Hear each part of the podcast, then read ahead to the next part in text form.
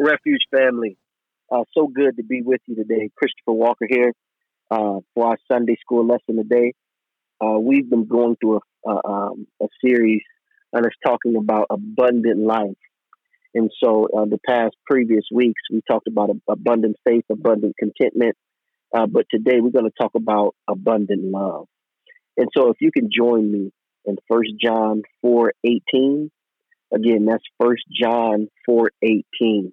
I appreciate everyone that um, uh, that chooses to listen to these Sunday school messages. They are very helpful uh, if we apply them to our life. And so, uh, God bless you all, and I hope that uh, we continue to grow as a family and that these lessons continue to help you. Again, First John four eighteen, and here's what it reads. It says, "There is no fear in love, but perfect love casteth out all fear, because fear hath torment. He that feareth is not made perfect in love. I want to start off um, with this. Uh, former U.S. President Richard Nixon, uh, he's infamous for uh, his place at the center of what many of us know as the, the Watergate scandal. Excuse me. Um, he disgraced both the office of the president and the United States of America. When Herbert Humphrey, a former U.S. vice president, had died, uh, it was only right that Richard Nixon attended his funeral. Uh, dignitaries came from all over the country and the world, yet Richard Nixon was made to feel unwelcomed. I mean, you can understand him being in this position uh, where the whole world has looked down upon him. He, in their eyes, he has no integrity. He shows up to the funeral. Uh, people, they turn their eyes away. Conversations, they run dry around him. And Nixon, he could feel the rejection that was in that room. Now, the president at the time was Jimmy Carter, and Jimmy Carter had walked into the room now, uh, Carter, he was from a different political party than Nixon uh, was, and, and Carter was well known for his honesty and his integrity. And so, as Carter made his way, uh, I'm sorry, as Nixon made his way to his seat, uh, President Carter noticed that Nixon was standing all by himself. Jimmy Carter immediately changed his course walked over to Nixon and held out his hand. And with a broad, genuine smile, he embraced Nixon and he said, Welcome home, Mr. President. Welcome home.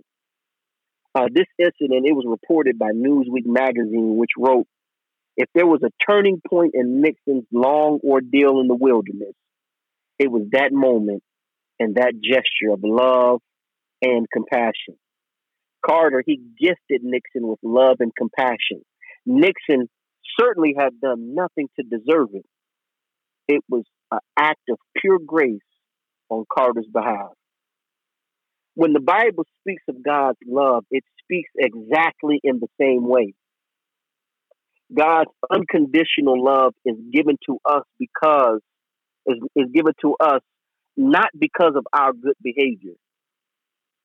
It's simply a gift, a gift of pure unadulterated grace. Imagine if you were in the shoes of Richard Nixon at a funeral. No one is talking about you. Um, the Watergate scandal has probably come up again. He's reminded of his past.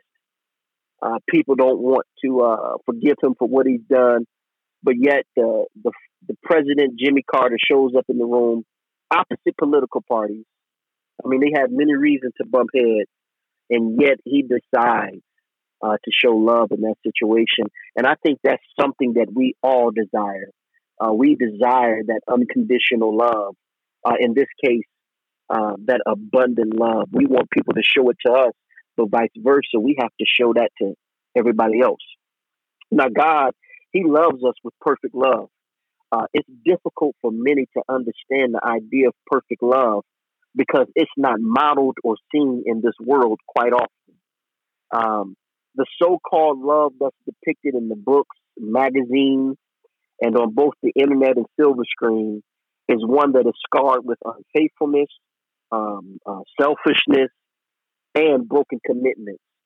Think the idea of perfect love it seems so far fetched to many of us. However, we have to remember that God's love is perfect, uh, in the sense that His love is complete and it lacks absolutely nothing. Again, it's complete. Uh, Webster's dictionary tells us that complete means to be entirely without fault or defect.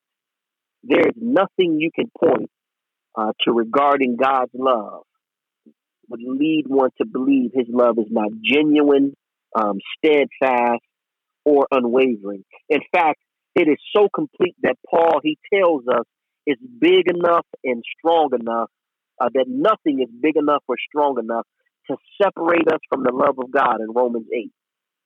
Not only is his love complete, but Ephesians tells us that God's love is great love. His love is so great that according to Paul again, it is a love that passes all understanding. It, it surpasses all knowledge. It is too great for us to fully comprehend. As, as wise as you are and as smart as you are, you cannot comprehend the love of God. There is nothing on this earth that is able to example the love of God except God Himself. One reason for this is, uh, uh, again, we, we, we have nothing on this earth to replicate it. We have nothing to demonstrate that love. I think the closest example can be uh, uh, is found in John 15, 13. Uh, when Jesus, he said, Greater love hath no man than this, that a man lay down his life for his friend. I think about that verse, and it says, Not, not for your child. Uh, to me, in many of our minds, I think some of the listeners today, in some situations, I think you may be able to lay down your life for your child. Uh, but this this verse it says that greater love hath no man than this, that a man lay down his life for his friends. Are you able to lay down your life for your friends? That, that's something really to think about. To compare an unconditional love to God would begin with, if I could say it that way, it begins with laying down your life for your friends when you got everything going for yourself, your career, uh, your your children, your marriage, when everything is going on, you're willing to lay down your life. And so I, I would like to ask you in your mind, what is unconditional love? Because God's love is unconditional. His love for us is not dependent upon anything except his promises. Therefore, we can do nothing to earn nor anything to eliminate his love from our lives. Did you hear me? There's nothing you can do to eliminate God's love for your life. I don't care what type of sin that you are in. I don't care uh, how you believe you may have disgraced God, but it's God still pulling you, still desiring you, uh, to be in his presence and to be in his family. Uh, in fact, we did nothing to deserve the first time we felt his love and experienced his presence. Uh, John, he wrote in 4 John 4:10 that this is love, not that we loved God, but that he loved us and sent his son as an atoning sacrifice for our sins. Again, he first loved us, and because of that, we love God uh, Paul, he told us in Romans, uh, Romans 5 and 8, it says, But God showed his great love for us by sending Christ to die for us while we were yet, while we were still sinners. God has made it clear from the beginning. Though we rejected him, there is no room for rejection in his love. His love, uh, uh, he loves us and desires uh, to be in relationship with us. It is our privilege not not to only be loved by him, but that we are able to love him also. Perfect love, what it does is, according to today, today's verse, it defeats fear. Now, fear it normally has to do with anticipating punishment uh, or dreading the consequences that might be experienced uh, due to a particular situation or circumstance. I think we can all agree on that. Uh, we fear when we feel something might turn out badly. We fear when we are convinced that pain is inevitable as an inevitable outcome. Uh, we fear when we're supposed when we suppose the uh, consequences uh, will be devastating. But thankfully, when we experience and embrace the abundant love of our Savior, we can learn uh, we can learn that perfect love it casts out all fear. God's perfect love exacts no punishment on those uh, uh, who turn from their wrongdoing. In fact, a contrite heart attracts the love of God. God does not want anyone to perish. He doesn't want anyone to experience the ultimate death which sin brings. But he wants us all to come to repentance. And that's found in 2 Peter 3 9. Uh, he has promised to forgive anyone who will confess their sins and turn to him completely. And when we rest in this perfect love, there is no reason to fear. No reason to fear. Uh, why do you think people have a hard time believing God will forgive them? And why do you think that? And it's probably because they don't understand God's love. In most cases, in their eyes, they wouldn't forgive someone else uh, for what they've been through, and so they're they're supposing that God sees them the way that they see other people. And so, a lot of times, if you have a hard time forgiving yourself over something, uh, that could be the reason, or maybe you just feel that you've let people down. But listen, God is willing to forgive. Um, uh, one fear that people battle uh, is the fear of the past. Uh, we have all made mistakes and we've done things we regret. However, you and I have been given the privilege of repentance through which grace comes and we are made free in Christ. Uh, there may be natural consequences we face because of sin, but we need not fear punishment for God, for He loves us with perfect love and accepts us in spite of our forgiven past. Uh, another fear uh, that people battle is the fear of present. Many are paralyzed and unable to move forward with their lives because of the things that are swirling around them at this current moment. Uh, there are present struggles, present circumstances, and challenges to our faith. But because the Lord loves us and is with us, we have no need to fear defeat. We don't have to be afraid to reach for all that God has for us. Don't let the issues surrounding you keep you from pressing forward and pursuing God's plan for your life. Looking into the future and anticipating that which is unknown to us, uh, it can produce anxiety and at times it can produce fear. But the Lord is on our side. And as we put our trust in Him, we have no reason to fear uh, what may happen in the future. Again, Pastor, he preached on uh, Jeremiah 29 11, and it tells us that God has promised us a hope and a future. King James, it says an expected end. Uh, because of God's abundant love, we can be confident that He will guide and protect us, ultimately providing a place for us with Him forever in heaven. Our future is only secure in the love of God. Um, when you go to the story of, of David and Jonathan uh, in the Old Testament before they found, uh, before their, their friendship was torn apart uh, by Jonathan's father, who was the king at the time, uh, they had confirmed an oath together, vowing to watch out for each other's families. And after Jonathan's death, David, he had become king. And word had come to David that one of Jonathan's descendants was still alive. His name was Mephibosheth. And Mephibosheth uh, had been uh, severely injured as a child, uh, and so he had required constant care. He was he was handicapped, if you could say, if you could say that, uh, basically being completely uh, immobile. Uh, but that the physical injury had not taken away from his ability to walk, but had allowed it to also. I'm sorry, his physical injury injury not had not only had taken away again his ability to walk, uh, but had allowed it to also steal his dignity, um, his self worth, his hope uh, for his future. And so, because of this, he had remained hiding for years. And so, when David had reached out to him, Mephibosheth, he had feared for his life.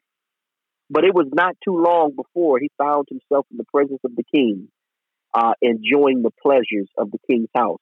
Uh, Mephibosheth, he had experienced the perfect love of a friend, the love of the love that David had showed Mephibosheth because of the oath he had made to his father Jonathan. It was perfect love. Uh, it was complete and it was unconditional. That perfect love, it conquered his continual fear uh, of the past. Uh, Mephibosheth, he had lived for years with the understanding that his grandfather had done his absolute best to kill King David when he was still a young man.